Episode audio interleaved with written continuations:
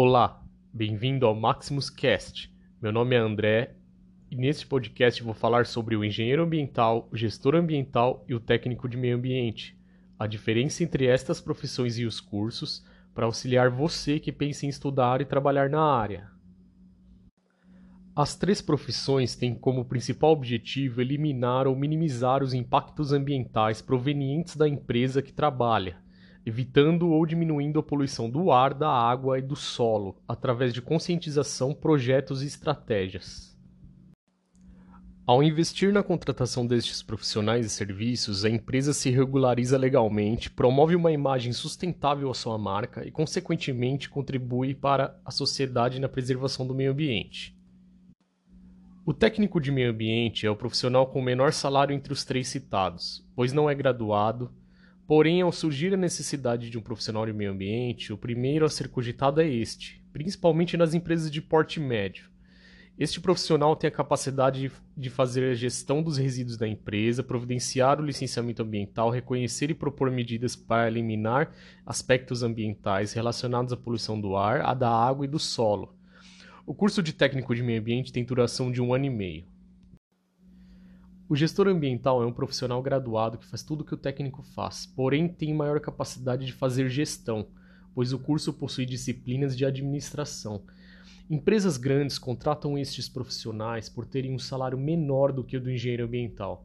O curso tem de 2 a 4 anos, sendo o primeiro tecnólogo e o segundo bacharelado.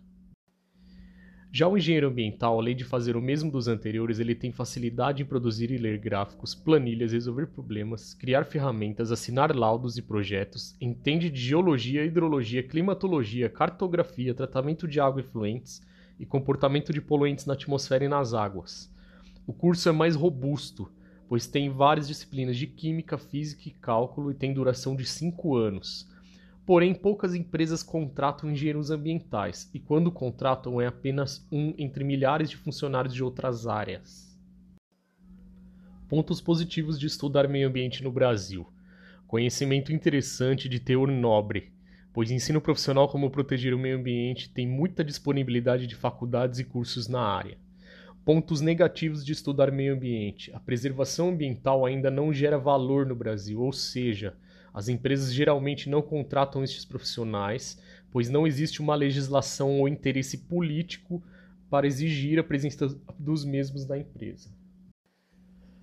O pensamento cultural existente é que estes profissionais não geram lucros diretos para a empresa. Muita gente acredita erroneamente que somente dá prejuízo gastar com o meio ambiente e segurança do trabalho. Porém, neste último, a legislação é mais robusta e obriga as empresas a contratarem profissionais. O mercado não atende a quantidade de profissionais de meio ambiente disponíveis, pois tem muitos cursos, muitos formados disponíveis e poucas vagas na área. Diversos sites e artigos afirmam haver um mercado aquecido, mas não é verdade. Basta você ser formado na área ou buscar nos sites de vagas, que encontrará poucas oportunidades, as quais milhares de pessoas se inscrevem. Mas apesar de tantos pontos negativos, existe um caminho para o profissional de meio ambiente ganhar dinheiro: prestar serviços de assessoria. As empresas pequenas e a maioria de médio porte não contratam profissionais de meio ambiente por pouca demanda e baixo orçamento que possuem. Sendo assim, uma alternativa é prestar serviço, pois as empresas pequenas e médias precisam de licenciamento ambiental ISO 14001, entre outros. Outra alternativa para o profissional de meio ambiente é fazer outros cursos que permitem somar aos conhecimentos de meio ambiente e dar volume ao currículo, como por exemplo, segurança do trabalho, qualidade, química e administração. Obrigado e até a próxima.